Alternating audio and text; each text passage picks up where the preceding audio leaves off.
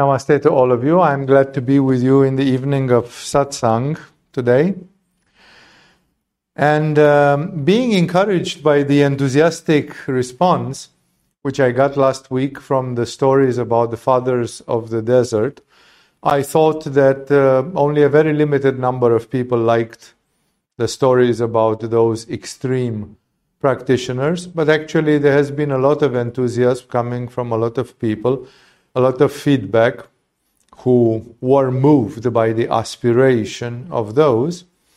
I decided for today and perhaps the whole month, because we have the awakening of the spirit retreat in this month, I decided that for uh, at least this week, as I said, I will stay a little bit on the side of bhakti yoga on the side of the people who came from the heart chakra.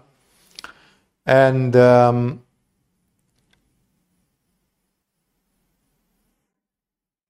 again, I'm not trying to explain from a yogic standpoint. It would sound bhakti yoga is so beautiful, it's so fascinating. The human heart is so fascinating in so many ways that to just try to explain some things from the standpoint of yoga is a little bit dry, it's a little bit mechanical.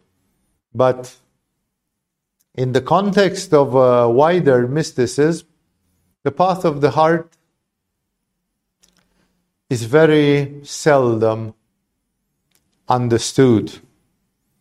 And um, bhakti, this devotional approach, Either it is Indian or it is Christian, or as tonight it is Sufi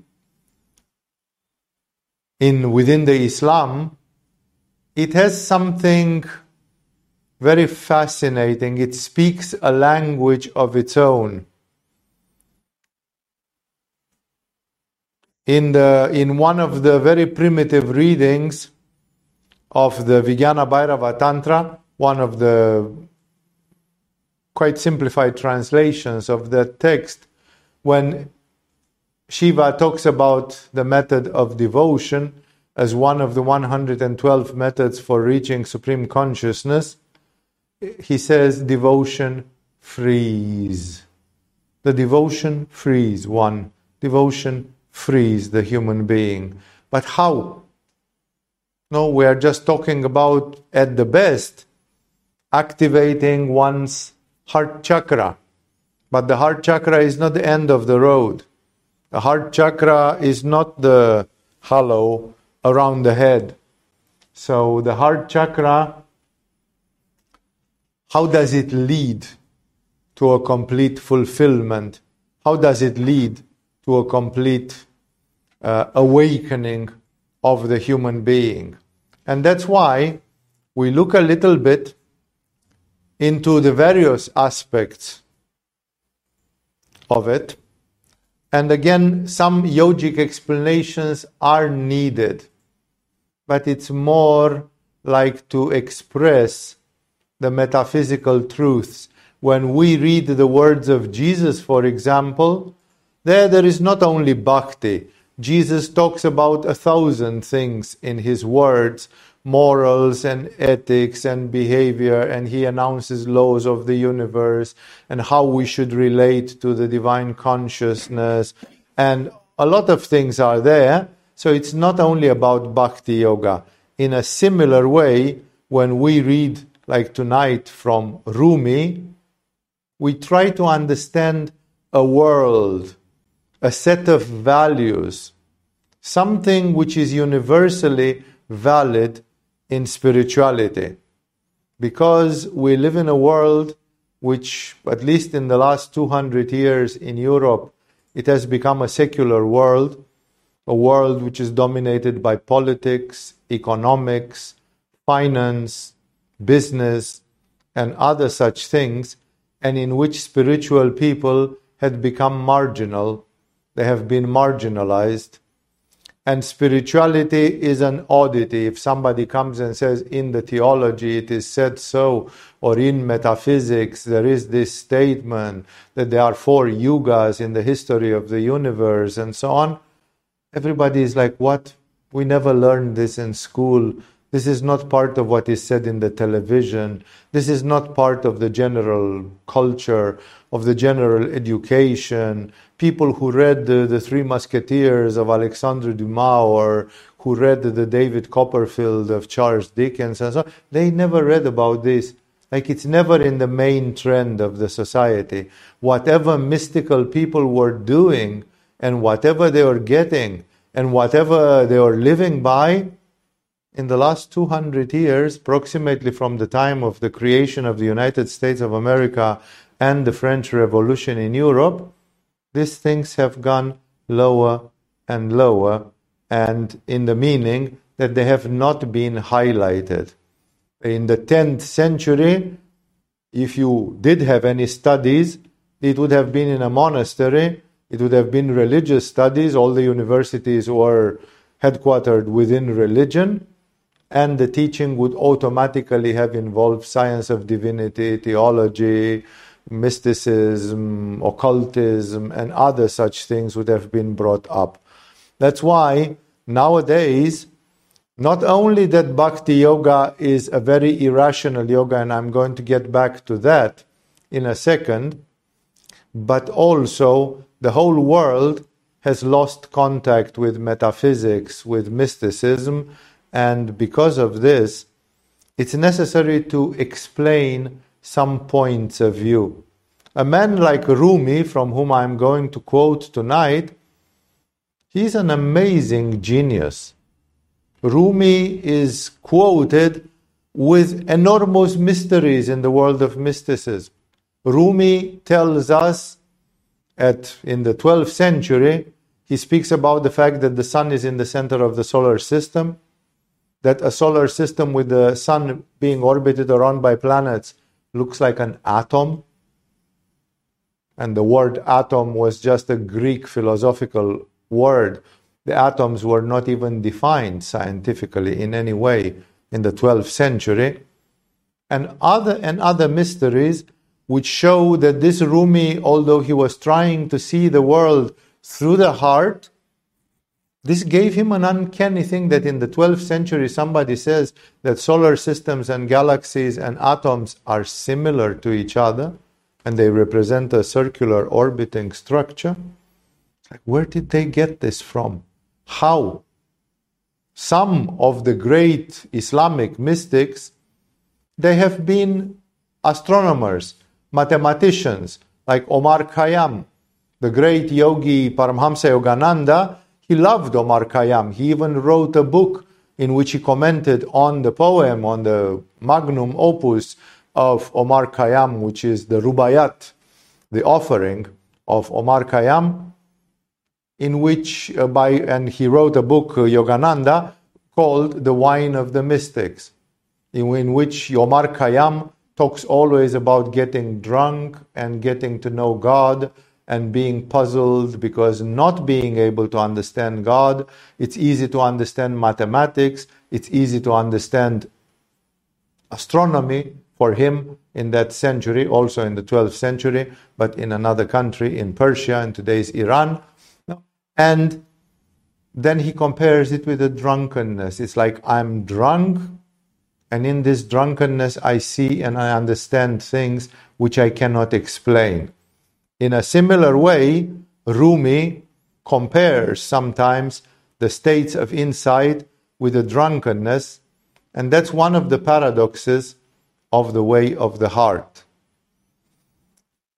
Experienced a lot by some Christian mystics, experienced a lot by some bhakti yogis from India, like even Ramakrishna in the 19th century, to a large extent, not only bhakti yoga and that's one of the very big paradoxes because we in yoga, at least, we are used to understand the world by the laws of metaphysics.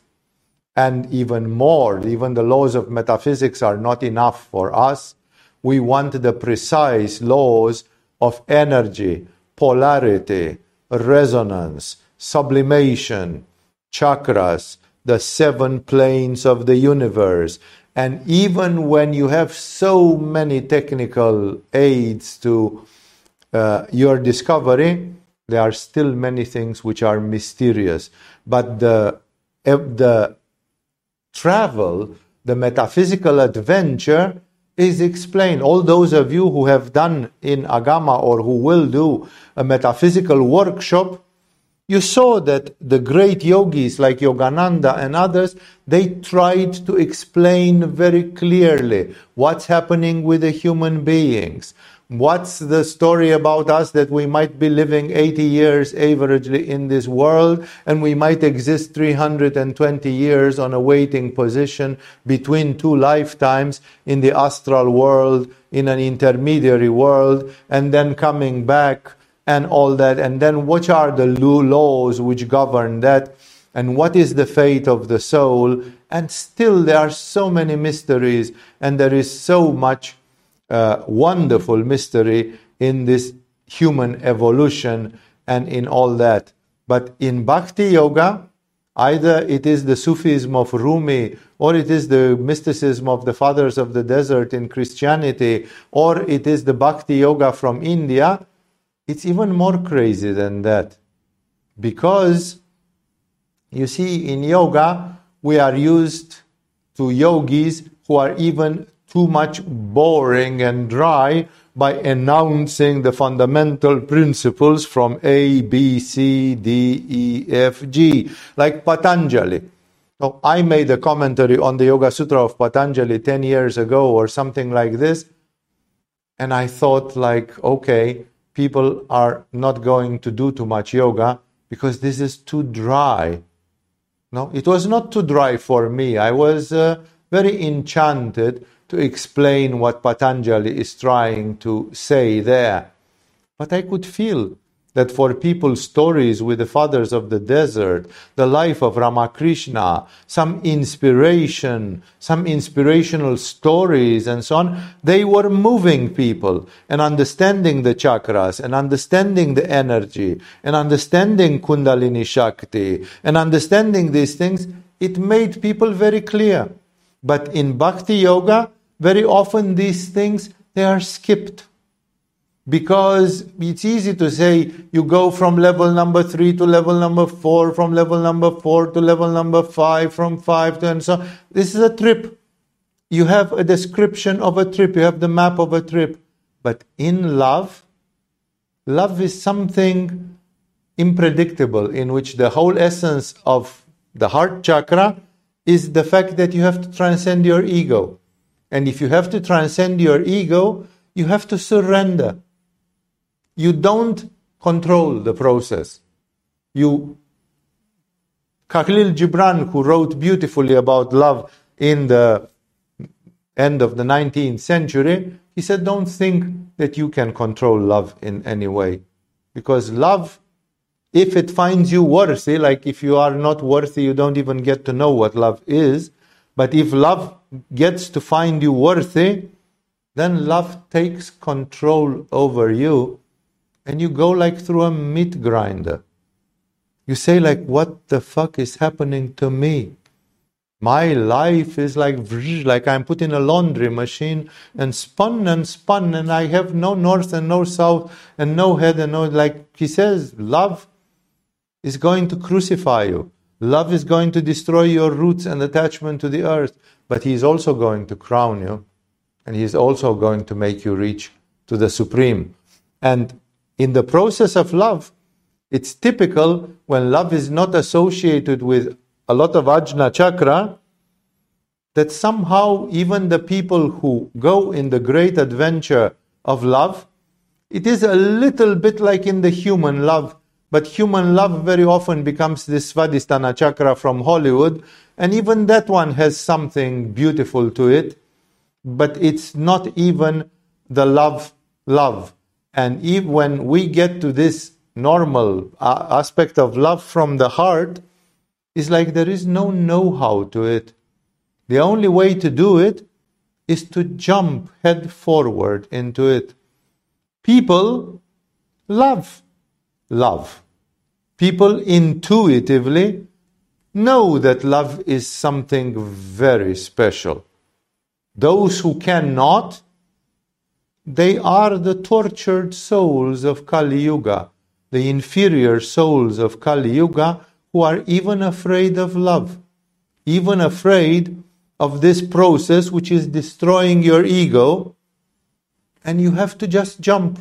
And even in the love between a man and a woman, in the societal love, you don't have any guarantee. It's like you jump head forward. You fall in love with somebody and you move overseas and you your life is rocked completely. And if you look at it 30 years later you'll say man i was so crazy in those days you know? I, but if you say so it means you are no longer. And that's very sad. It means you have been a bit crazy for love 30 years ago and now you have become sober and becoming sober, you actually lost that madness. You lost that insanity of love. And that's why what I'm trying to say here is that exactly is in a real, pure love between man and woman or friendship. There is sometimes a love based on friendship, as Jesus describes it. And you just have to jump head forward. There's no guarantee. How do I know that this person who loves me today will still love me five years from now and I don't invest my love into something in which in the end I'm going to lose? It doesn't matter. Francis of Assisi will tell you it doesn't matter because what the fact that you invested blindly, that's exactly what brought you the glory and what brought you the real reward the fact that you had the courage to jump, to jump into it. Some, most people no longer have this power. No, Khalil Gibran says, don't, don't close the door in the face of love. If love comes to your life, it's going to ruin your life. It's going to mess you up so much. And you will be very grateful because love did that to you. And if you say, I cannot afford to fall in love right now, then basically you shut the door in the face of love. No? And if you do that, then love will not come to you for a long, long time. And you will have a lot of agonizing loneliness in your heart. And that's why love is something very precious. But very few people have this confidence of no go into love and que sera sera. No just jump head forward if it's pure love. And of course the primary among these is the love for god. When you love god like rumi did like ramakrishna did like the fathers of the desert did like jesus did and so many others did where is your guarantee that you are going to reach that you are going to succeed, that you are going to have a reward. Nowhere. You just jump head forward, and then people say you lost your life. You wasted your life by dreaming some impossible dream. But you will see Rumi in one of his beautiful poems, he just goes the other way and he says, Today I found you, and those who laughed of me yesterday, Today they are sorry that they were not looking the way I looked. Because everybody is investing their life in things which sound rational, safe. Don't spend 20 years worshipping God and then you find out that the atheists were wrong, uh, were right, I'm sorry, and there was no God. And then what did you do with your life? No, at least you could have had lots of sex. You could have had lots of fun. You could have accumulated wealth. You could have traveled. You could have done this. You, and now you stayed there in a hut and prayed to God. And now you are sorry. You say, I gave the best years of my life to this thing, and then I discovered there was nothing. It's a tragedy. And everybody is rightly afraid of this. It says, man, what if I do the wrong investment in my life? That's why investing in the heart, investing in love, it's like terrible. Jesus says, if you lose your life for me, you will gain it. And those who will try to save their lives, like we don't go with Jesus because that's a terrible thing and so on, no? then they will lose it. No? So Jesus turns it upside down and he says, You have to have this courage that if you truly, it's an intuition. Dear friends, not everybody comes to spirituality. I have been teaching this yoga to maybe a hundred thousand people in my life until now. And I am surrounded by maybe a hundred people who are practicing yoga, either here with me or around the world, and declare themselves disciples and followers of this school. Like one in a thousand has survived. My, let's use business terminology, my retention percentage, how much I retained from my customers, no? my retention percentage is catastrophic. It's really low. Because, again and again, I'm saying, when you go to the big things, everything sounds so risky and everything looks like, oh, no, there were people, all the hippies believed in something spiritual in the 60s, and then they got fucked and they quickly jumped to make some money in the 70s or in the 80s. They became yuppies from hippies, you know, because it was more cool to make business and money than to say flower power and make uh, love not war and all that thing.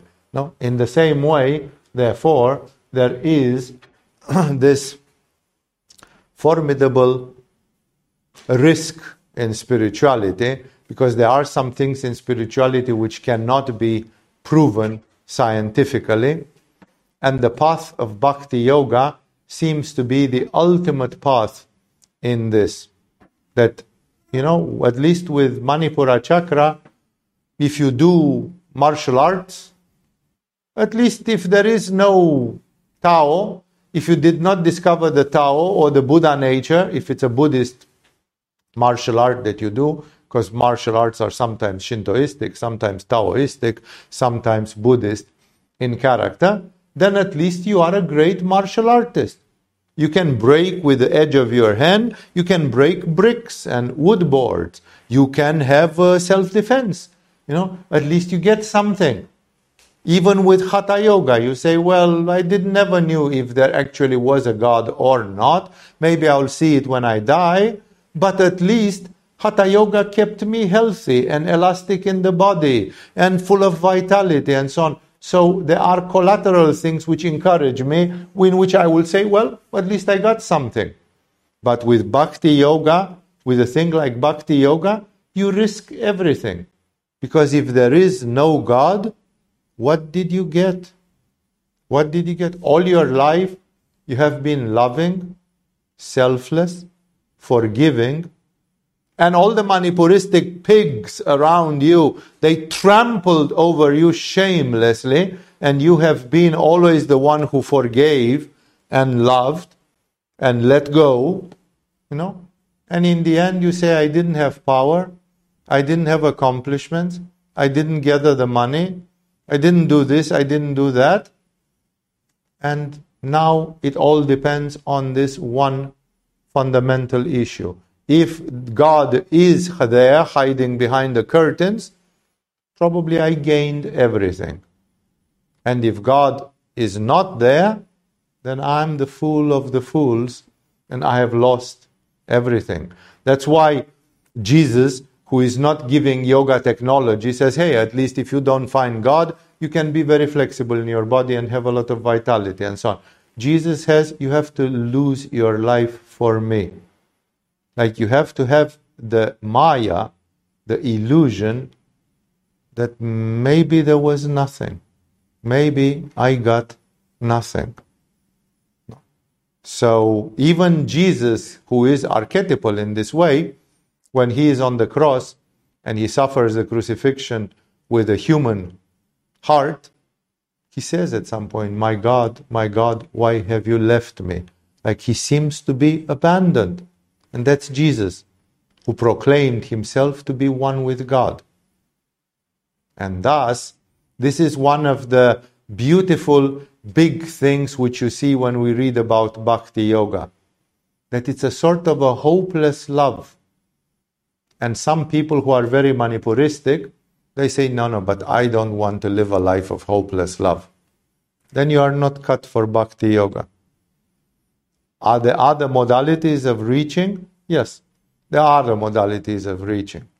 Do zazen, do work on Vishuddha, work on Ajna. It's not compulsory that it goes through Anahata Chakra. But as people in yoga know, Anahata Chakra has a very privileged function because that's where the Jivatman is, that's where the soul is. The essence of our soul is related to Anahata Chakra, and going through the heart, we go to the void of the heart and we go to the center and it's very easy, relatively speaking, to go through the heart. Yogis say it is possible to meditate on Hara and to go to the divine level of Hara and there to meet with uh, um, Rudra Shiva and from there to reach the full consciousness of Shiva. To enter in God through your Hara. But it is ten times easier to enter into God through the heart. And it is again possible to enter in God through Vishuddha chakra, but it's 10 times more difficult than through the heart again.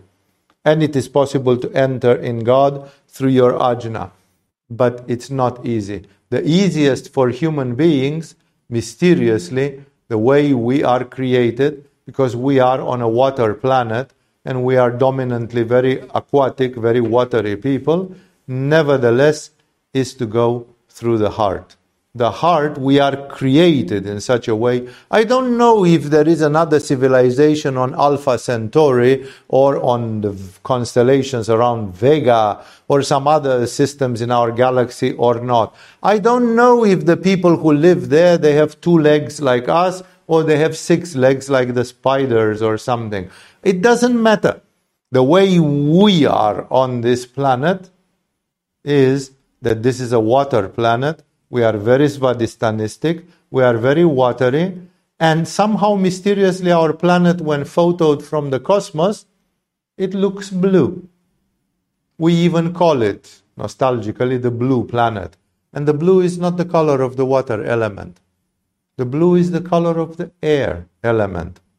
The blue is given by the atmosphere, as when you look up in a sunny day, and you see that the sky is blue. That's the color of the air element, not of the water. So this planet is watery, but this Svadhisthana is, has been deemed not enough for the full development of the human beings, and that's why the great masters have made in such a way that this is a planet where we are watery, but at least we have to sublime that wateriness to our heart. At least if we reach the heart, then we can do something. And again, I'm saying it's possible to go via the hara, possible to go via Vishuddha or Ajna, but the heart remains as something privileged. Bhakti Yoga has this advantage that when you do the Bhakti retreat here in Agama, we always do one in February, uh, a bhakti retreat where people can learn the very specific things of bhakti, you learn that there are different ways of relating with the object of the bhakti, that there are different degrees of intensity. Either you shed tears, or you have shudders and shivers through your body, or whatever is your manifestation of bhakti, how far you reach. Some people have pretty much nothing, it's just lip service. They are quite dry. But again, bhakti is relatively not very technical. There are some simple elements of prayer and meditation, visualization. There is a lot of moral and ethical discipline, like don't break the yama and niyama, don't break the Ten Commandments, so you don't accumulate the anger of God and you don't accumulate negative karma. And for the rest, it's like Saint Augustine said in the third century love God and do what you want. It's not that, oh, you have to do the headstand and be a vegetarian. And even Ramakrishna, who was an Orthodox Hindu, he said, if you love God, even if you eat meat, it will be purified in you because of your love for God, and you will reach something. And if you are vegetarian, but you are an immoral, atheistic asshole, the food which you eat will be poisonous like cancer producing food in you. You know, you will not gain anything by just purifying your diet. No? Purifying the diet is a by practice, is a secondary practice. It all starts from this aspiration. That's why I would say let's look a little bit into this magic world of Rumi. Rumi, who lived in the 12th century, was one of the men possessed by this heart. He is a super great master. He wrote things of clairvoyance on Ajna as well.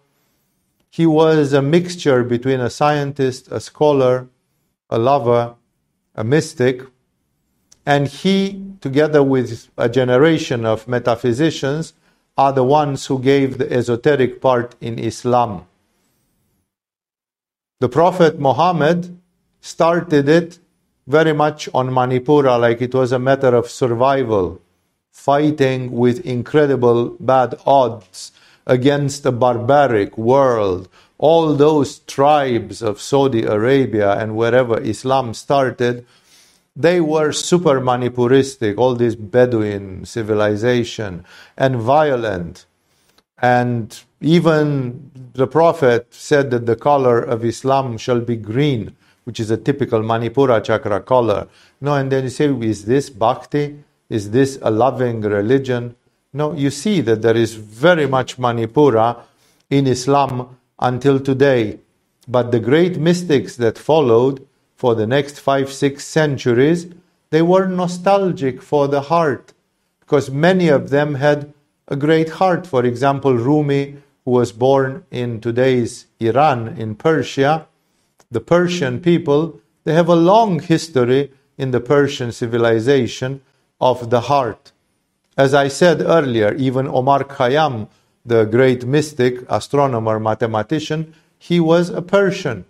And there is a great culture of the fact that you have to go through the heart.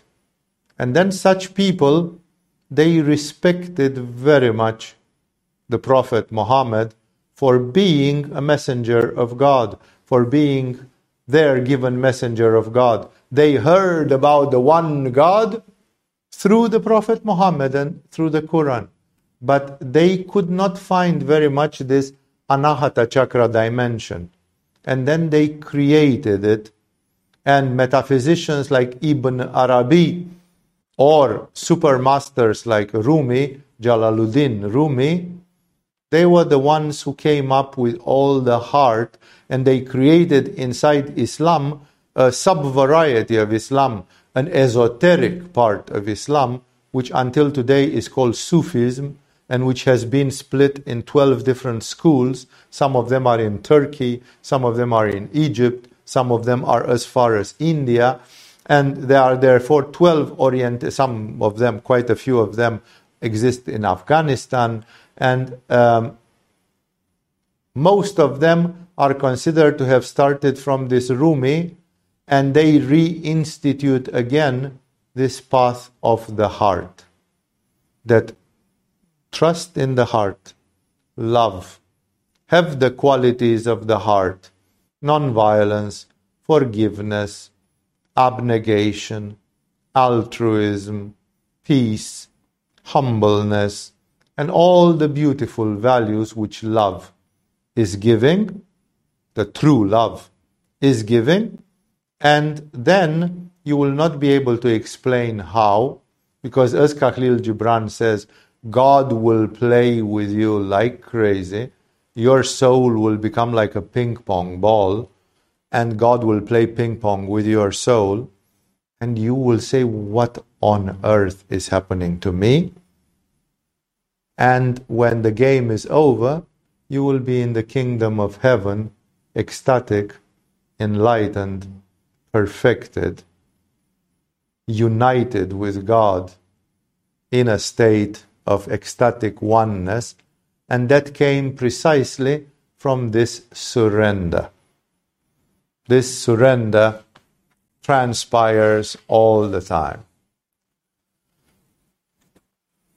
And I have selected a small booklet, which are the love poems of Rumi. Deepak Chopra took these poems of Rumi and he made that beautiful musical disc called A Gift of Love. And there are here about 20 poems, very short. Most of Rumi's poems are short. Seldom we have a poem which has like five, six strophes.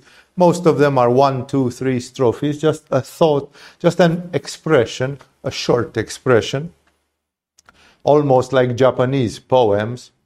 A few lines expressing a mood, expressing a thought, a discovery.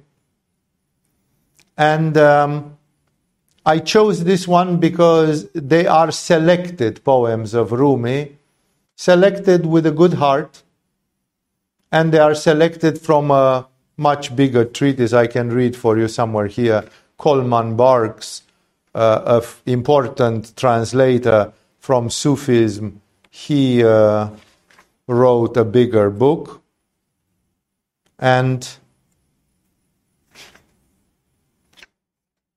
I, again, I'll tell you it's somewhere in the book. It doesn't matter. This is a booklet. It's a brochure almost, and uh, from that book of 100 poems of Rumi, perhaps 15 or 20 have been selected in this little booklet. And I thought because I loved them when I heard them with music, when I because I loved their contents, not all of them are equally clear. And if it gets you inspired, maybe you will buy or get it to the library of Agama and get a real book, a full book of poems of Rumi and there be able to go even more to see more of what this genius has written. Rumi was no doubt a genius. He is ascribed, for example, to have discovered the fact that if you love God and express devotion, and meanwhile you are spinning around your axis in the dervish dance counterclockwise, your Kundalini will rise. He didn't know about Kundalini. Something will happen, and your state of consciousness will move higher. This kind of discoveries, of spiritual discoveries, make a man like Rumi around the 12th century as a great spiritual genius. Here are some of his poems. Again, the titles are not so important.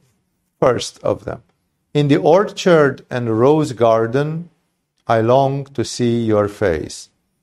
This is a mysticism, a metaphor, which is used by Omar Khayyam. The fact that they lived about in the same century is, and Omar Khayyam was a Persian, it gives great questions if Omar Khayyam and Rumi really knew each other and how well, or if one of them wrote and the other one read from him, or what. But they use one common metaphor. They call the world not samsara, not maya. They call the road, the world, a garden, a rose garden or an orchard. The universe in which we live is a garden. And he says, in the orchard and rose garden, they see the beautiful part of the world. If you study all the torture which was applied on human beings uh, during, let's say, in Cambodia. Let's take Cambodia. Of, uh, I could take any other country, Burma, if you want, Myanmar or something. If you take all the torture which was applied in one of those countries to people in the last 500 years, you would fail to see the garden, the rose garden, and the orchard. The world can be a horrible, diabolic hell but you can also choose to see the full half of the glass. And in this full half of the glass, he calls it an orchard and a rose garden. And he says, In the orchard, I long to see your face. That's what we all long. Only if it would be so simple to just see the face of God, to know But the curse of the human condition is that until we die, we won't know. And even after we die, if we have a very bad karma, we go in bad hells, in bad universes, in bad astral locations, and there we just fight with our own shit and we suffer and we roll over our heads. Where is God? Uh, you stayed 320 years in the astral world. Where is God? No? If you go to Hiranya Loka, there you know some God shows up sometimes, says Yogananda. But otherwise, even in the astral world, sometimes people are so confused that they cannot put the finger and say, I have seen God. God is 110% there. And for the normal person, God karmically is invisible. Not forever. When Vivekananda asked the great Ramakrishna, What is this God that you keep talking about? Can you at least see it? Ramakrishna, who was never caught with lies, he looked straight into the eyes of Vivekananda and told him, I can see God better than I can see you now. Like you are the dream, you are the illusion. God for me is perfectly clear. So Ramakrishna had escaped this curse. Ramakrishna and Yogananda and Rumi and Omar Khayyam had escaped from this. But still, Rumi knows how it is to be a seeker. And he says in the orchard, I long to see your face. Like if I would have that certitude, tomorrow I would seek you out for 14 hours. I would not do anything. I would focus. But because I can't see your face, my monkey mind goes and says, Yeah, but maybe, you know, maybe I'm wasting my time. Maybe I should keep all my options open. But Jesus and Ramakrishna love exactly those people who kill the other options, who burn their ships. That's what the Vikings did. You know, when you landed, the leader of the Vikings burned the ships. And the idea was we win and then we build new ships to turn back home, or if not, we die. But there is never going to be the thought, let's run back, take the ships, and run home. Running away is not an option. Make it impossible. People today have very little of this determination. I remember, you know, it was like I, I was teaching in those days in Denmark, and I was surprised that many Danish people, they were very wishy-washy like this. No, they were not having. And then I go to India, and at Shivananda ashram, I was with two of my Danish students, and there we find another two Danish women who are just fiddling around through Rishikesh, which is a city of yoga. There are at least a hundred ashrams or things in Rishikesh, or there were at least before time. Today, maybe not a hundred are active, maybe only 20 are active or something. And uh, we asked these women, we're pleased to find some Danes there, and we say, What are you doing? And they said, Oh, I've been to Swami Krishnananda to the meditation. Then we've been, and they were all, so we said, Oh, so you are following Swami Shivananda. Because that was the organization, the ashram. And they shook themselves like we sprayed them with hot water. And they said, No, no, we don't follow anybody. What's wrong with being devoted to somebody? What's wrong with following and saying, I believe in Jesus, I belong to Jesus? That's it. You know, I gave myself to Jesus. You know, kill me if you don't like that. You know, it's as fun, it's as simple as that. Like to take a decision, to have a commitment or something. So that's the tragedy. We can't take a commitment because we don't see the face. In the taste of sweetness, I long to kiss your lips. In the shadows of passion, I long for your love. He often mentions passion because it's a characteristic of people from Persia and the Arab culture, the Islamic culture, that they put a lot of Manipura and some Svadhisthana. And therefore, their love, strictly speaking in yogic terms, it would never be pure. It's a love mixed with passion. therefore, it's a sort of sometimes egoistic, fiery. It's not the love, love, love, the selfless, unconditional love, the love of God. It's mixed. But even so, mixed because 30% of it is the real love, that 30% will give the result, and the rest, the rest is actually more giving like pain. The result of passion it's like the result of rajas guna in yoga. When you have too much rajas guna, too much desire, the result of it is in the future you will experience pain because of it. So you have to reach love without passion, love without attachment, a love which is pure, but he doesn't have it. And he says, in the shadows of passion, he is in the shadows of passion. I long for your love. That means there is also love, but I'm not experiencing it in a pure way. It's typical for that environment. In India, they had it a little bit because India is also a fiery tropical country and there is a lot of fire, but less. There is more Anahata chakra in India, and very few Indian bhaktis they have this problem that they say, Oh, I have too much fiery passion and I cannot find the love. The love is more clear in the Indian culture, but in this Persian and Arabic culture, where this was happening, there is a lot of Manipura, and there, so he wants a feedback. He wants the reward. He is an aspirant. He says, Oh, supreme lover, let me leave aside my worries. The flowers are blooming with the exultation of your spirit, exaltation of your spirit. No, like, let me leave aside my worries.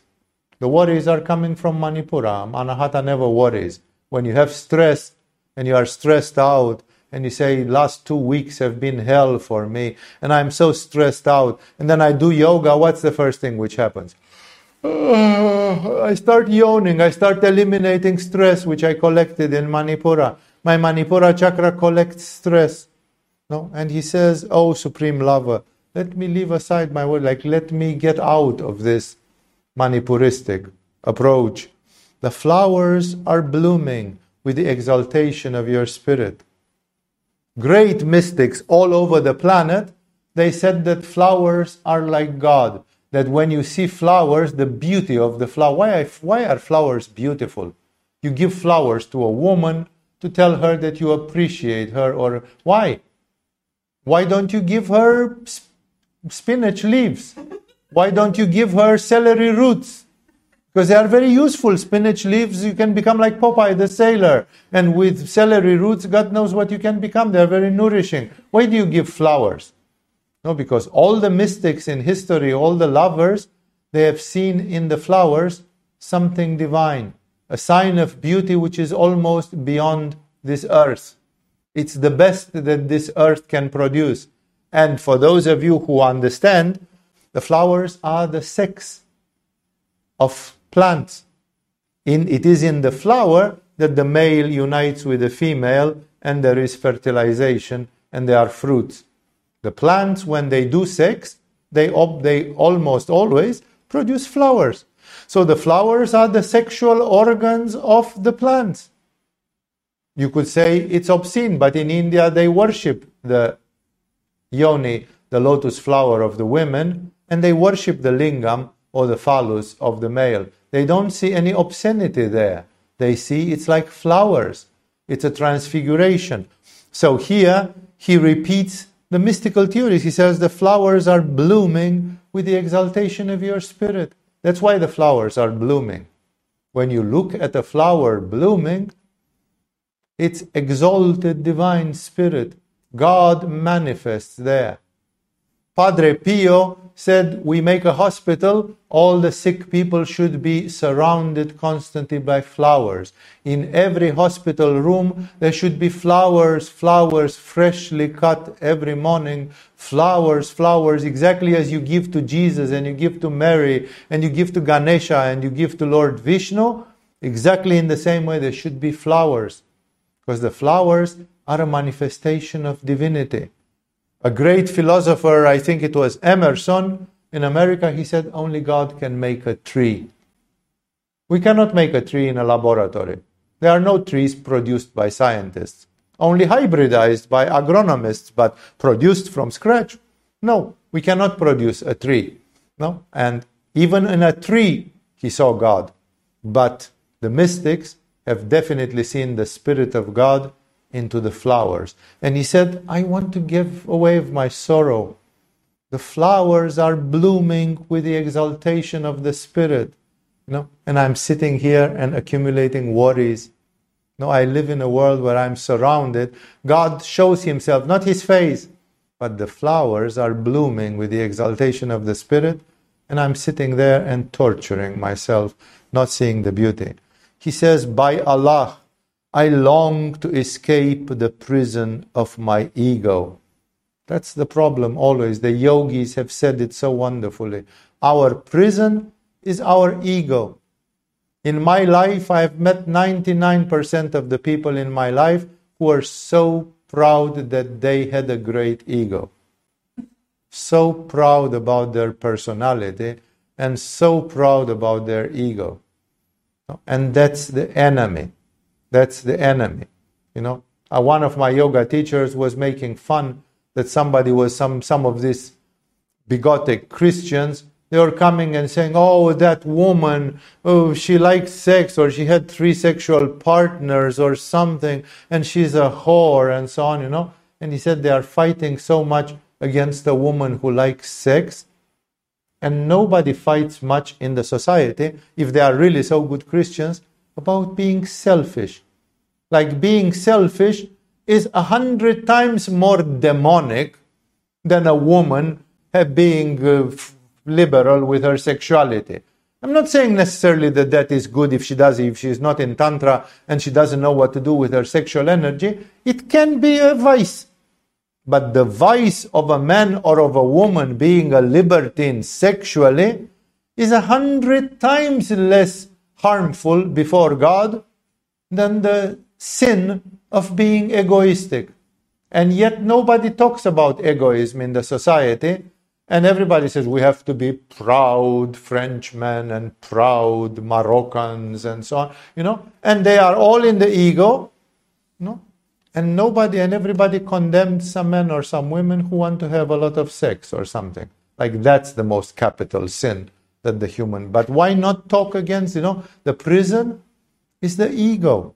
It's the ego which doesn't. So he says, By Allah, I long to escape the prison of my ego and lose myself in the mountains and the desert. In their environment, many mystics were living in mountains, in deserts, just to be a little bit alone, just to be a little bit separated from the society, to be different. Because if you live with everybody, you become like everybody. And if you live a little bit, if you have the courage to be alone, then you have the courage to be different. These sad and lonely people tire me. I long to revel in the drunken frenzy of your love and feel the strength of Rustam in my hands. These sad and lonely people tire me. I remember, especially when I moved from my native country to the West, to a Western country, I was shocked. I said, why didn't people do yoga or something? Because 80% of the people living in that big city, in Copenhagen in this case, they were sad and lonely. They were sad and lonely. Everybody complained, you know. You read things. A man died and the neighbors found him after three years dead in his apartment. Like, how lonely do you have to be that people will find out that you are dead only after three years? And it was because the firemen had to change something in the building, and they knocked at his door, and the guy was not. When they opened the door, he was rotten already. He was mummified.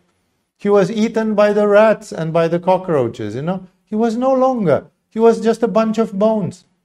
How, did, how sad and lonely is that.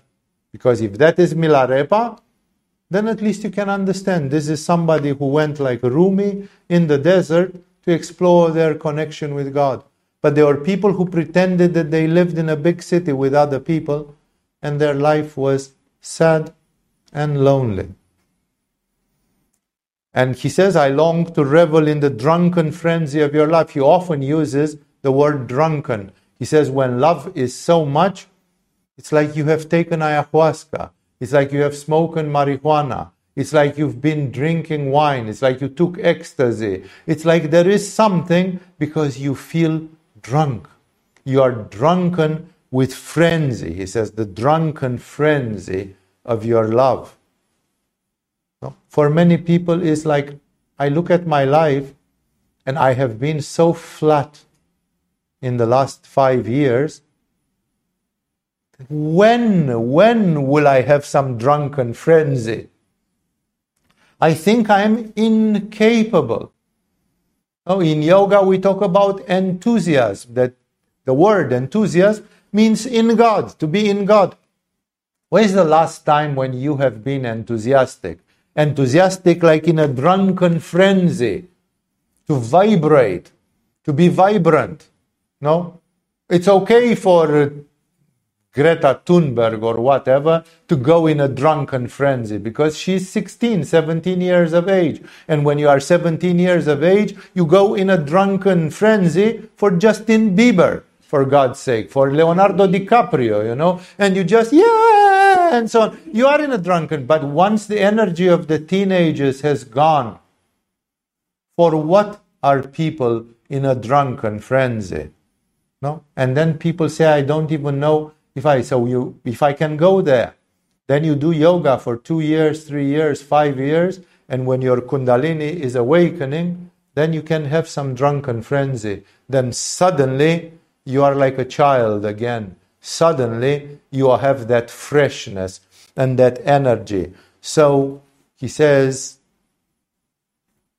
I want to, I long to revel. We all long to revel in the drunken frenzy. That's why when we were kids, we were so happy because we could be in a drunken frenzy over, over a trinket, over something. But as we get older, we waste our ojas, our sexual energy. We get old. Our soul is getting petrified. We don't even believe in God. Then what will you get into a drunken frenzy? Oh my God, I saw Klaus Schwab and the World Economic Forum talking about the climate. I got into a drunken frenzy with it. Maybe if you took LSD and look at it or something, maybe that would produce a drunken frenzy, but otherwise, definitely not. So the question is what makes us go into a drunken frenzy? Kundalini Yoga, sexual Tantra, Hatha Yoga, love for God, if still exists in your heart. If not, don't worry, it will be reawakened with yoga. That people long for it. It's like childhood was paradise because I could get enthusiastic into a drunken frenzy. But in the last 10 years, I'm so flat. No? Then what?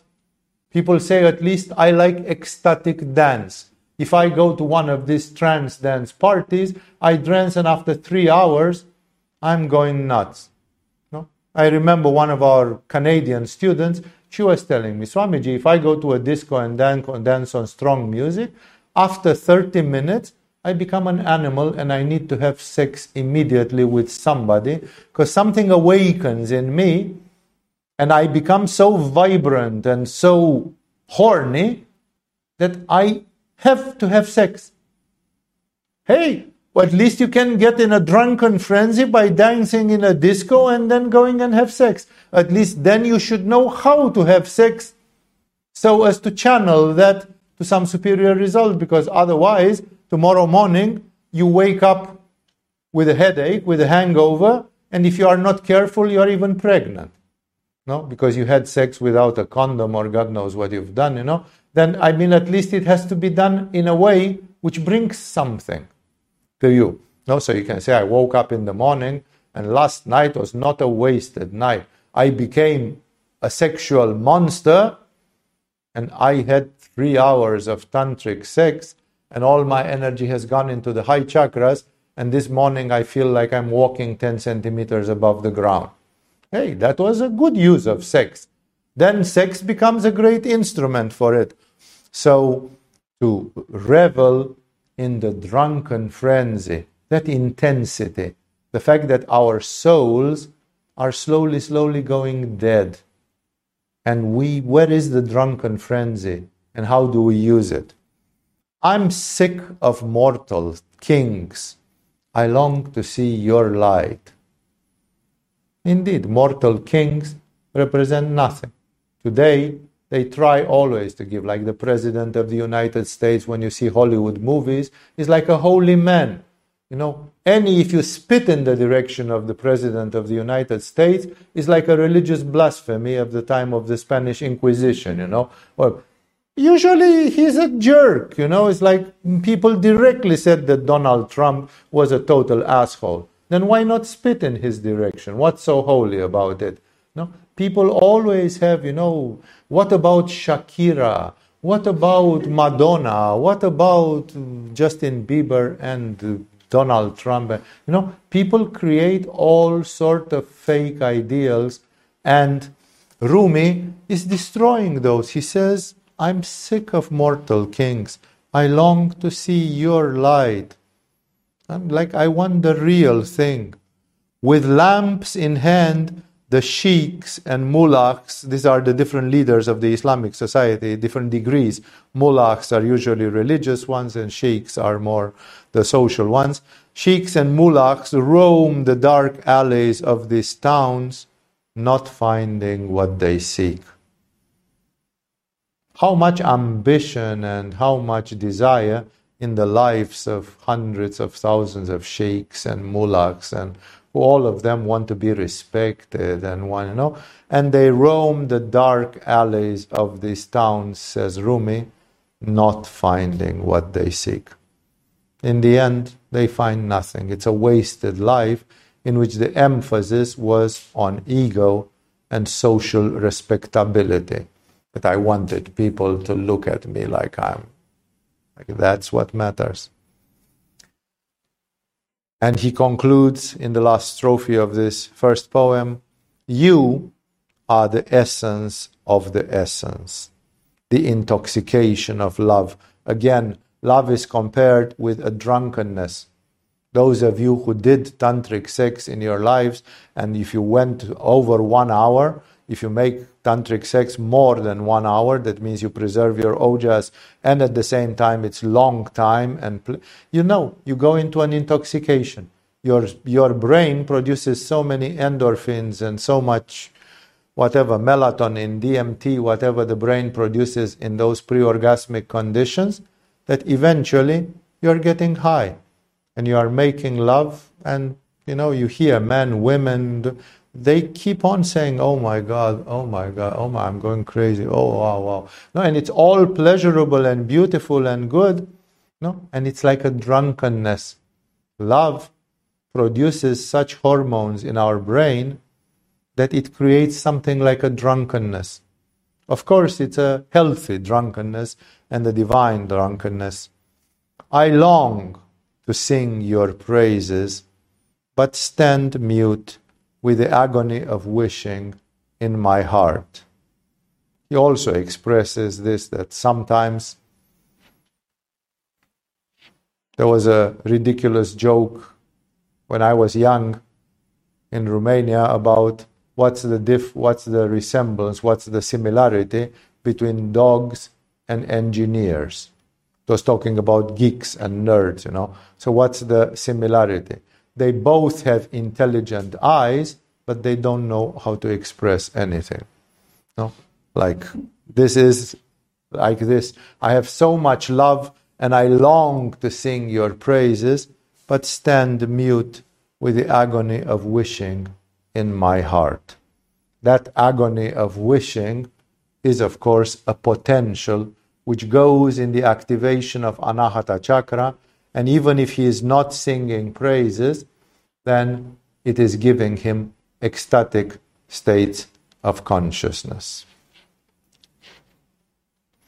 The next, the second poem of tonight, is a short one, Just five little short lines of text. The agony of lovers burns with the fire of passion. Again, he makes a very clear distinction between love and passion. Passion is love from Manipura and Svadhisthana. It's love with egoism. It's love with desire. It's love with attachment. But even there, I wish God. Oh, we were seeing an episode with an asura who was building a house for Shiva and wanted Shiva to be him, to be in that house and be always with him. People want to possess God. It's my God. God belongs to me. You know? And so much things. So love is not the same thing with passion. But he agrees that in his culture, passion is tolerated. It's like it's okay to love God even with passion. God will eliminate the passion, and that sometimes can be painful for you when God is teaching you a hard lesson about how to let go on the passion. And the pure love will be like the diamond which was hidden in the middle there, and that is the one which took you to God. So he says the agony of lovers, it's an agony, yeah, because it burns with the fire of passion. It's, if it would be clean love, there would be no agony. Lovers leave traces of where they have been, and the wailing of broken hearts is the doorway to God. Lovers will have broken hearts because they have expectations from God, and you cannot have any expectation from God. Any expectation from God is like a chain that you try to put around God and God will break those expectations. And then you will be, as the English word says, you will be disappointed because first you appointed yourself. You thought that God was going to do something good for you. What if He doesn't? Will you still love Him? No? What if God is, first of all, sending you a hundred years to hell? Can't do that to me. Why not? Why not? And that's why, no, it's like the wailing of broken hearts is the doorway to God. That's why I told you from the very beginning in the introduction to this satsang. In the way of the heart, you just have to surrender. If you don't surrender, and when you surrender, it takes you in such crazy places, such amazing places, and you feel always that there is grace, and at the same time that you don't understand anything. I have partly in my life followed the path of bhakti, not when I was very young in yoga, but later. And I was always surprised of this that when you did things through the heart, you never saw it coming. You never saw God coming. You never saw the light in the end of the tunnel. It's like the divine consciousness is playing with you in the most crazy ways, and then suddenly, voila, it's there. Suddenly, everything is hallowed and solved, and you are full of gratitude, and you say, How did this come to me? How did this happen? I didn't expect it. It's too much. I never saw it coming. But the only thing which you did right was that you didn't fight against it. You surrendered. You simply said, okay, whatever God wants shall happen. I trust in love. I trust in devotion. Even when it looks absurd, I still trust in it. The third poem is again a bit longer, but very, very short verses. He says, You come to us from another world, which is true because Purusha is a guest in Prakriti. We, whatever we see and we analyze, even this satsang happening now, is an action which happens in samsara, in Maya, in Prakriti, in the garden of God. And God is not from this garden. Shiva, Purusha, the spirit, is impregnating this garden, is everywhere in every atom, but it is originally not it.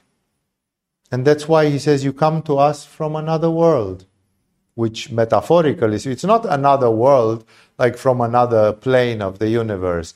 It's literally a metaphysical thing where he is right in a very poetic way. He says, You come to us from another world, from beyond the stars and the void of space.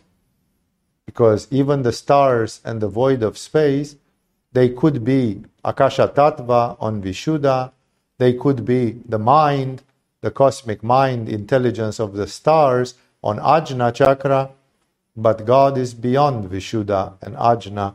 God is something else. And that's why he says, from beyond the stars and the void of space, transcendent, which is literally true. Indeed, Shiva is transcendent, pure, of unimaginable beauty. Shiva Satyam Sundaram, God in India, one of the three attributes of God is Sundaram, that is beauty. Everybody who witnesses the vision of the divine, exactly as we spoke about flowers, that flowers have the Spirit of God somewhere, somehow. Everybody who sees God, let's keep it simple like this, finds that experience beautiful. It's like I have seen some, nobody sees God and says, Oh my God, how horrible. There isn't. That, that reaction cannot come from God. If you have a vision and it's horrible, that was not God. Only indirectly, in the meaning that everything belongs to God indirectly, but direct revelation, it's always, so he says, of unimaginable beauty, bringing with you the essence of love. The essence of love. We explain that in Kashmiri Shaivism, no? because the essence of love is oneness. I love God, and God loves me because I am God and God is in me and I am in God. And therefore, the essence of love is not just a sugar coated emotion. I don't know why, but I love you so much. And so this is sugar coated and it's perfectly okay as a human emotion. But what's the essence of love? The true cause of love. How can God love me and you? How can I dare to love God? Only because of the essence of love, which is oneness. You transform all who are touched by you. And that you see with people doing yoga. I wish you would have the life of somebody like Ramakrishna, like Yogananda, like Shivananda, like whatever, that what did they do before they started and what did they do two years, three years, five years, ten years later? The people who knock at the door of God, God knocks back at the door of their heart and they are transformed. Everybody who did spiritual work for 10 years is not the same as 10 years ago. I have witnessed this transformation. Some of you have witnessed this transformation. Some of you are just starting this transformation. Some of you are a little bit into this transformation. It's going to continue. It's going to continue, and that's why Rumi is correct. He says, You transform all who are touched by you. Mundane concerns, troubles, and sorrows dissolve in your presence. Even to me, unworthy as I am, people come and say, Swamiji, I came with a big problem to you. In the moment when I came in your presence, I forgot what I wanted to ask you. It didn't matter anymore. It was not a problem anymore. No. That's exactly how it is because in the light of consciousness, many things which before seemed important, they are not important anymore. Mundane concerns troubles and sorrows dissolve in your presence. When you pray to God, a lot of things are forgotten. Somebody stole a thousand dollars from me 20 years ago. Like, what does that matter? What, what's the importance of that? When I pray to God, and when especially when God is responding, and I can feel something. I can feel the drunken frenzy. When I'm in that drunken frenzy, what does it matter anymore? Nothing matters. Bringing joy to ruler and ruled, to peasant and king. This is the real Marxism. This is the real democracy. The real democracy is in front of God, because in front of God, a peasant and a king, a ruler and one that is ruled, they can reach the love of God, they can reach the vision of God. In, before God, they are two equal children of God. Whatever is happening in this world of illusion is not really important compared to what's happening in the eyes of God. And he continues by saying, You bewilder us with your grace. That's always the thing. Grace, which we discussed about in Kashmiri Shaivism workshops, grace is irrational, supra-rational, and incomprehensible. Grace comes, and the only correct reaction is to be bewildered, like, how did that happen? You know, it's like, why did it happen? How did I deserve it? You bewilder us with your grace, all evils transformed into goodness. It's like the Chinese story that one, one farmer, his horse ran away. And they said, How bad? And he said, Maybe. And then the next day, the horse came back with 20 other horses. And they said, Man, you are a lucky pig. And he said, Maybe. Then the next day, his son tried to domesticate one of those horses and fell and broke his leg. And he said, Oh, it's really bad luck with your son. He said, Maybe. And the next day, the imperial army came and took all the healthy men in to be soldiers, and then they died in some stupid war, God knows where. Only his son was not taken because he had a broken leg. You know? And then again, they said, Lucky bastard. And then he said, Maybe. That's why it is says here that all evils transformed into goodness. Like you don't know why, but something which is very evil, they crucified Jesus, they tortured him. And in the end, it became something, one of the best things which happened in this mankind. Painful, ugly, terrible as it was, it became a gift. And other gifts, you know, in Mahabharata, Krishna is running a whole war between two clans. No, it's terrible. Why should spiritual people and people of spirit, educated people, fight with each other and kill so many in a terrible war? But maybe, maybe it was it brought something. Krishna thought that this war brought a new light on earth, a new age in the history of the earth. That's why, from the standpoint of God, there is no evil because all the evils are transformed into goodness. But from the standpoint of our ego, no, there is some evil and pain and all the rest. So he tells to God, if you transform evils into goodness, it's like you transform dust into gold. He says, You are the master alchemist, making an allusion to the spiritual science of alchemy, which has exactly the same symbol. And he continues praising God by saying, You light the fire of love in earth and sky, in heart and soul of every being.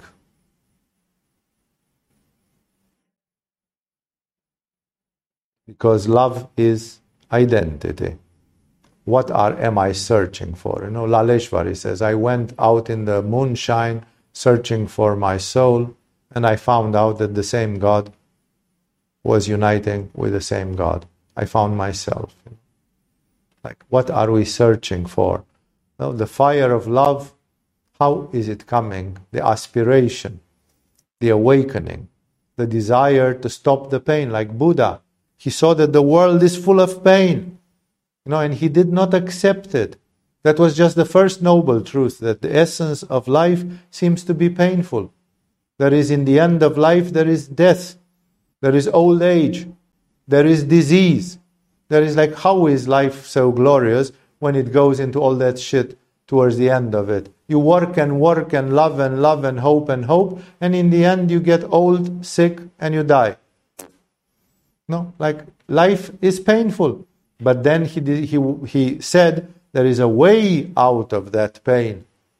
No? Therefore, who put that light of love to love painlessness, to love nirvana, to love happiness?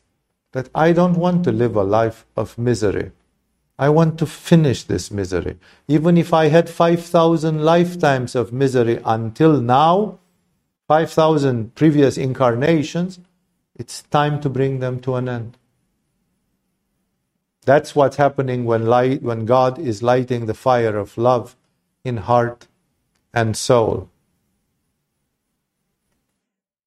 Through your loving, existence and non existence merge. So poetically, talking about Prakriti and Purusha, that it doesn't matter if it's manifestation or non manifestation. It doesn't matter if it's Prakriti or Purusha. It doesn't matter if it is nature or spirit, because he says, through your loving, existence and non existence merge. Therefore, this is the essence of Bhava Samadhi. This is the essence of uniting spirit with matter, of creating a unified reality. It's not a coincidence that one like Jesus stays in the heart halfway between spirit and matter, exactly in the middle chakra, halfway from heaven, halfway from earth, Son of Man and Son of God, as he was called. Through your loving existence and non existence merge, all opposites unite. This is like taken from Lao Tzu. Yin and Yang, the opposites, they unite. They are one. That is the Tao, the unified thing. All that is profane becomes sacred again. For people who don't see this, sex could be profane. And it is considered as profane, as profanating, and so on, non spiritual in most religions. But look, the tantrics of India and Tibet, they managed to look more carefully and they saw that sex is like the flowers on the trees. It's beautiful, divine. It comes from God. The flowers bloom because of the Spirit of God. And therefore, men and women make love because of the Spirit of God in the end, in the essence, at the last resort. And why not go directly there and see that? And that's why he says all that is profane becomes sacred again. No? You give some money to Swami Shivananda, and Swami Shivananda builds an ashram, or you know, it's pro, it's sacred again. It was just money. Maybe some of it was dirty money, blood money, and then it's put into something. You give some money to Jesus. Will Jesus use them ugly? No. You know that when you give some money to Jesus, Jesus will put those money to a great use. And you are confident. That's why he sees this alchemy, because he says, through your love, existence and non existence merge, all opposites unite, all that is profane becomes sacred again. That's why Sri Aurobindo, who loved this, he made the symbol of his love initiative with the six pointed star of David, one triangle going up, one triangle going up. All the opposites unite, everything becomes sacred again. Heaven and earth can be united in the heart. Another poem, shorter. He says, O God, let all lovers be content. Of course, he means about the lovers of God. Yes, because uh, he always speaks about love like love is a sweetheart, and he compares it with the love from Svadhisthana and the love from Manipura. He's always dancing into this innuendo where there is a double entendre or even a triple entendre to what he says. He says, Oh God, let all lovers be content.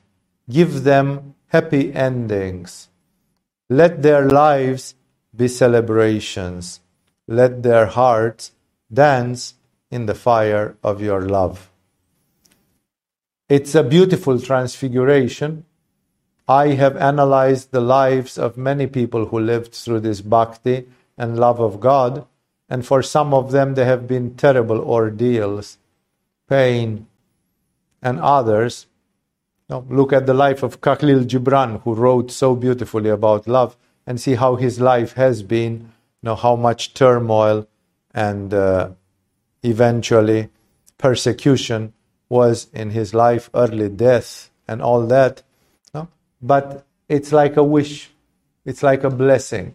No? Like I know that God is playing ping pong with the souls of men and women, and I know that sometimes this turmoil, because people won't let go, people won't let go of their ego, of their attachment, of their attached passion, sometimes God has to shake them really hard to take these things off.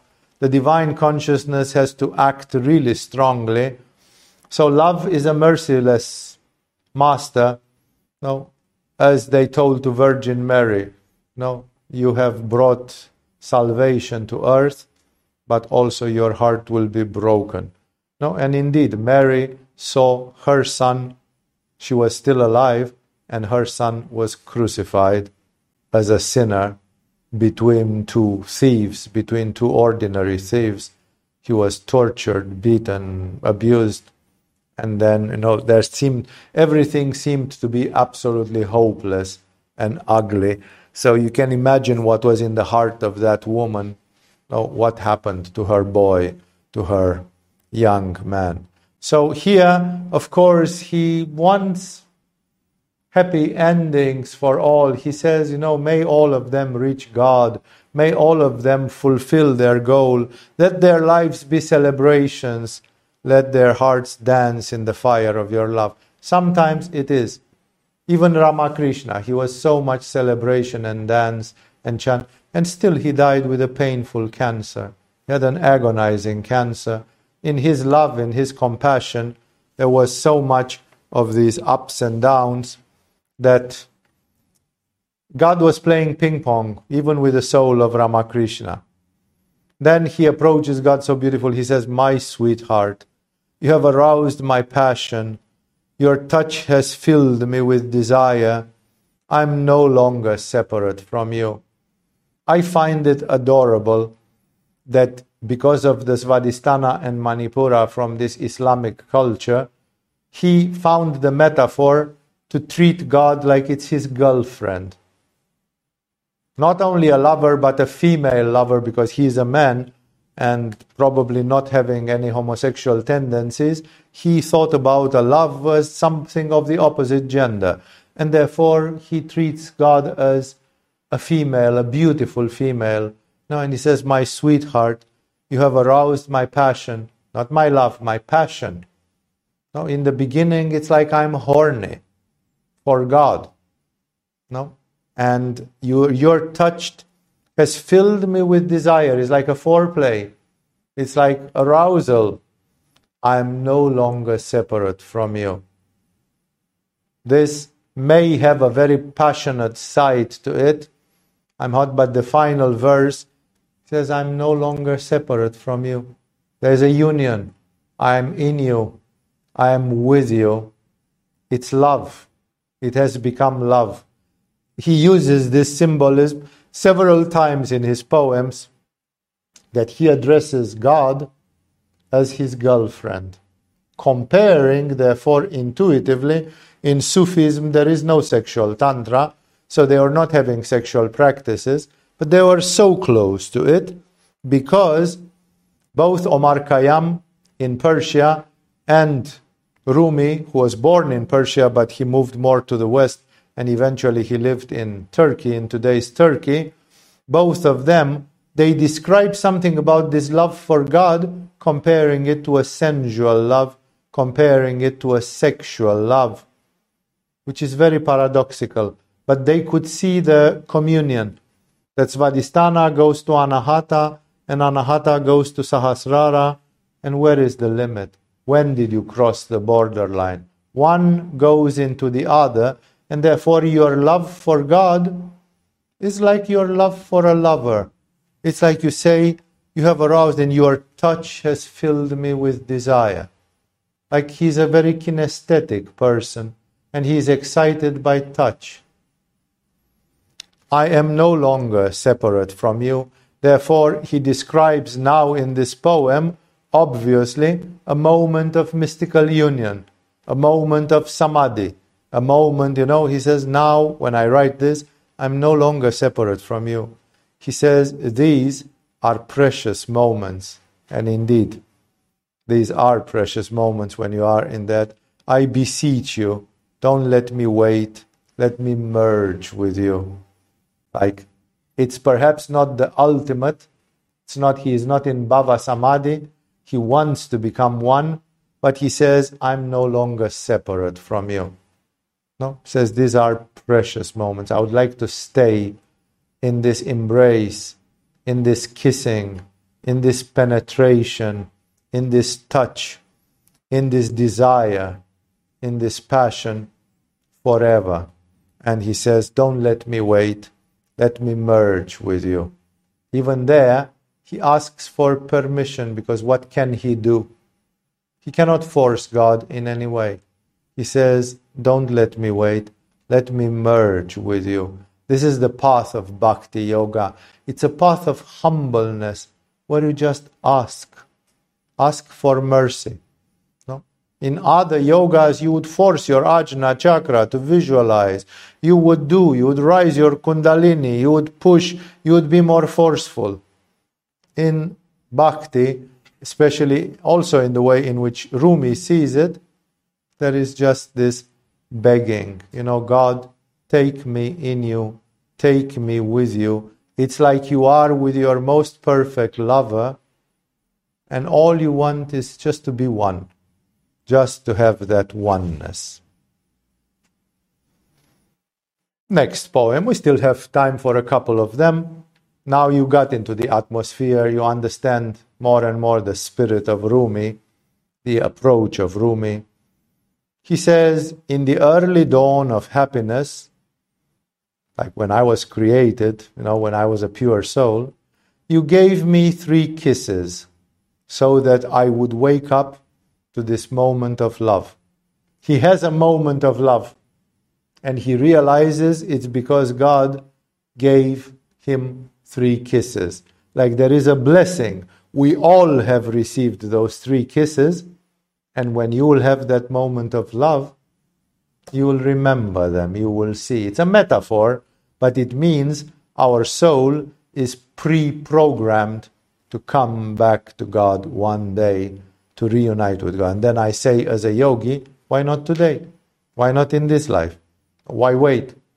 If you are pre programmed to go back to, why wait another 500 lifetimes in which you suffer like an idiot and you build illusions and stupid dreams. And why not now?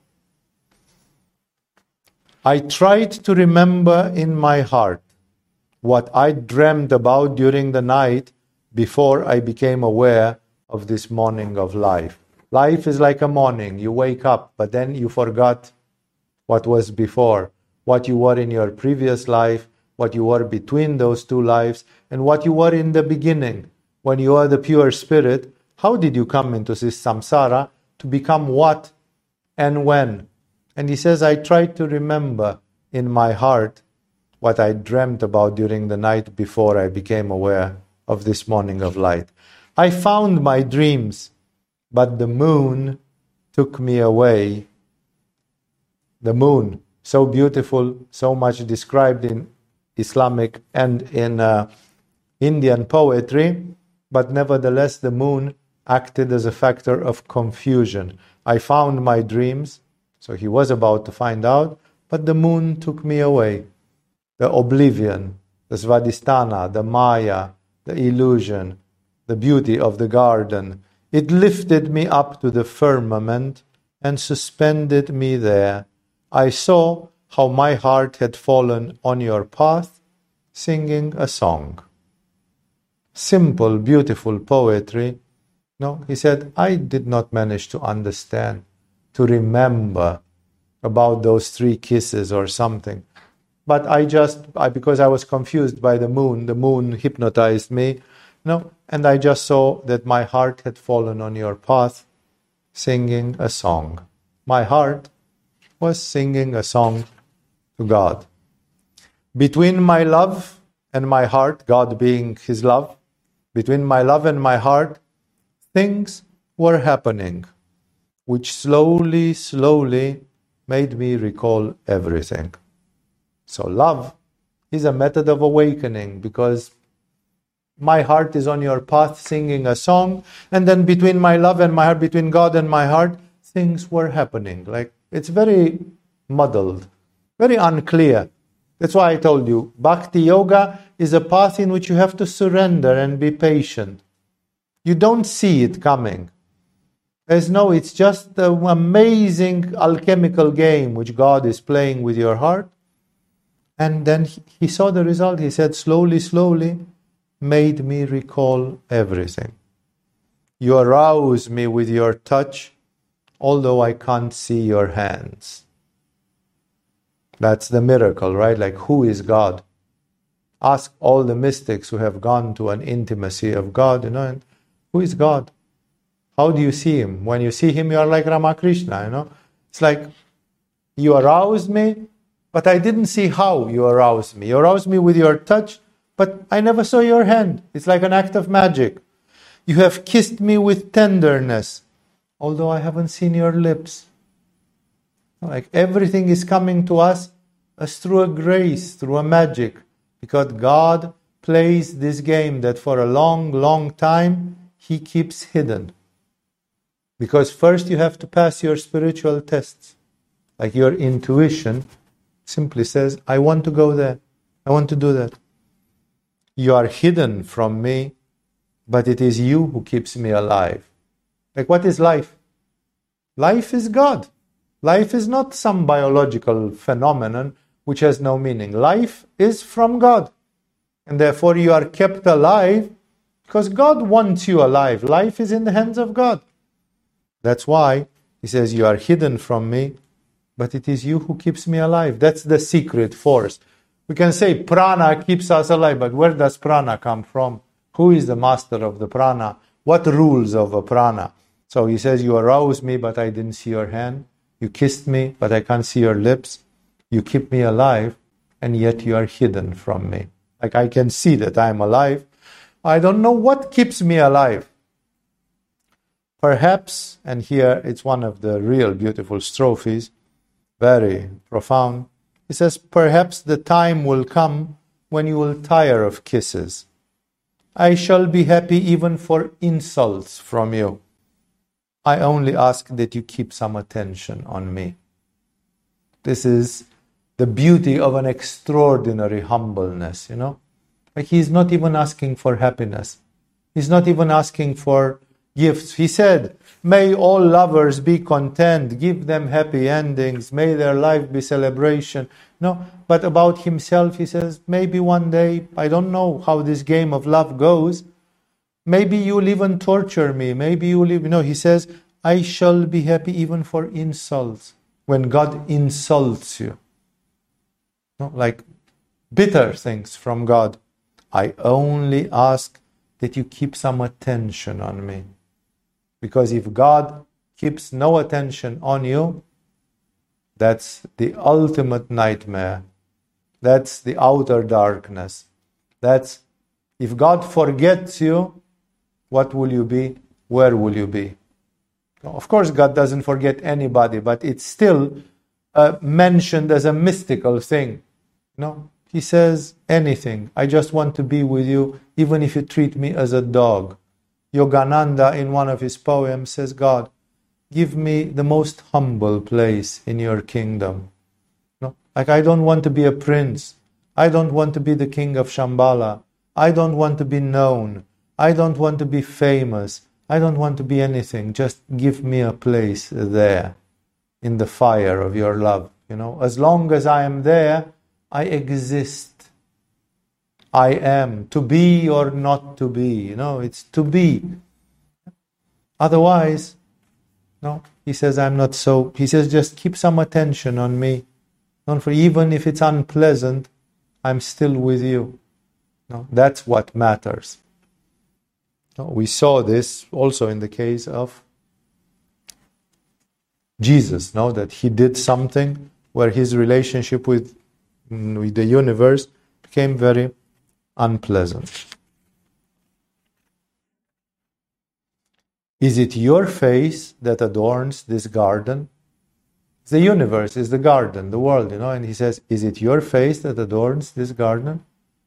You know, like you see, you know, you go somewhere, you see the portrait of the king. You know, we don't have one in this hall, but there it's many places. You know, is the portrait of God everywhere? Do you see God everywhere? Is God shining through? Says, is it your face that adorns this garden? Like the whole universe is sealed with the seal of God, the Mahamudra, as the Tibetans call it. You can see the Buddha nature in everything. It's like a seal, they call it a mudra. Everything is sealed with the sign of the divine. But nobody sees it, you know, and he says, Is, is it your face that adorns this garden? Is it your fragrance that intoxicates this garden? He speaks so sensually about a smell like jasmine or something which is intoxicating a smell which is so beautiful and so perfumed that it gets you like drunk. Like you are in a drunken frenzy. Is it your fragrance that intoxicates? Is the universe smelling of God? No, because it has the seal of God on it. Is it your spirit that has made this brook a river of wine? It's a brook, it's a small river. It's a small streak of water. No? And he says, Your spirit made it. It's an allusion to Jesus who turned the water into wine. Now, earlier in the century. So he says, The Spirit of God goes into the water, then the water is not water anymore. It can become anything. It becomes soma. It becomes immortality. It becomes, in, and it becomes a river of wine because people might not know much about soma or other things, but everybody knows about wine. That wine is a thing which is a little bit like water. It's a watery drink, and then you drink it and you feel different.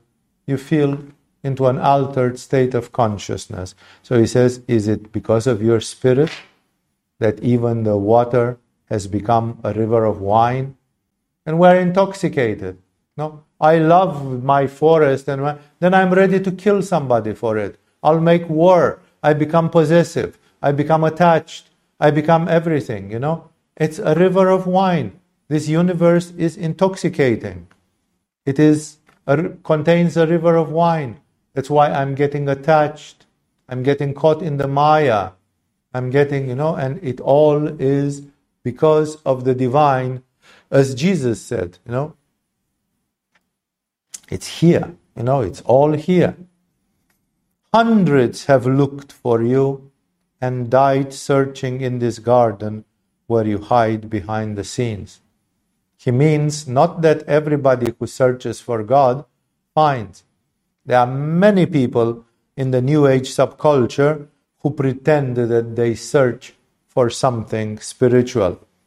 And with all modesty, I have to say that I can see that sometimes they do it in the wrong way. They have no gurus, no teachers, no tradition. They are full of ego, they are full of competitiveness, they are full of other things, and they will not find. I'm sad to say I don't want to pass any judgment, but they won't find. And Rumi says it hundreds have looked for you and died searching in this garden where you hide behind the scenes. That's what God is. He's hiding behind the scenes. Only for Ramakrishna he is not hiding, because Ramakrishna found him.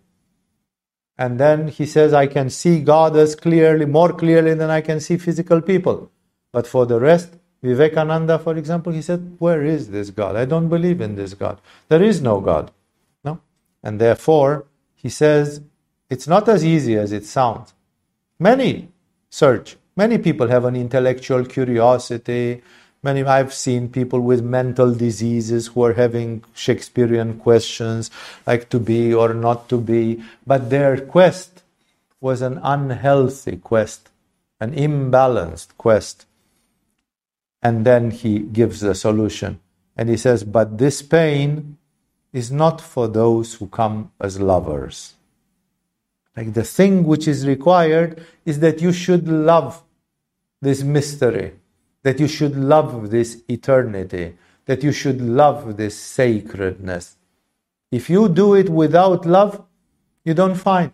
You see, that's exactly the, when you read the poem of Omar Khayyam, when he's mathematician and Muslim and astronomer, he simply says, I don't know why I'm born. I don't know why I came here. Now I soon have to die. I don't even know why I came. He's puzzled because the whole universe is a mystery and God is hiding behind the scenes. And God is the one who would give you the clarity, the answer, the meaning. But He's hiding. Why? Because Rumi believes he wants your love. There is a password, and that password is love. And if you come without love, the path can be much more difficult. Again, I can understand the path of the Zen Buddhists of Japan, the Zazen. I can understand many paths from Vedanta and other things, Patanjala Yoga in India. Again, I can understand. And I know that there are other paths. But for Rumi, Rumi thinks that if you do it without love, you will not find the entrance, you will not find the gate. And he says, hundreds have looked for you and died searching. Again, we can say, but they will be reincarnated and they will try again. Yes, of course, there is no end to this story, but he sees it in a limited way. He says, What if I told you that in this life none of you will find God? You will find him in 2000 lifetimes, but not in this life. Then it's like, oh shit, you know, it's like it's there is this hope, there is this wish, there is this that, you know, we want to see something, feel something now in this life, in this way.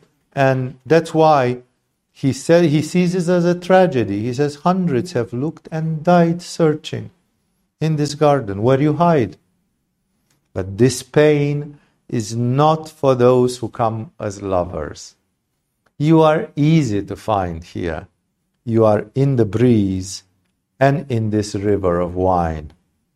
When there is love, because you love God, God loves you and doesn't make it difficult for you. If you come to God on Manipura, God will come back to you on Manipura. No, let me give you a competitive path. No?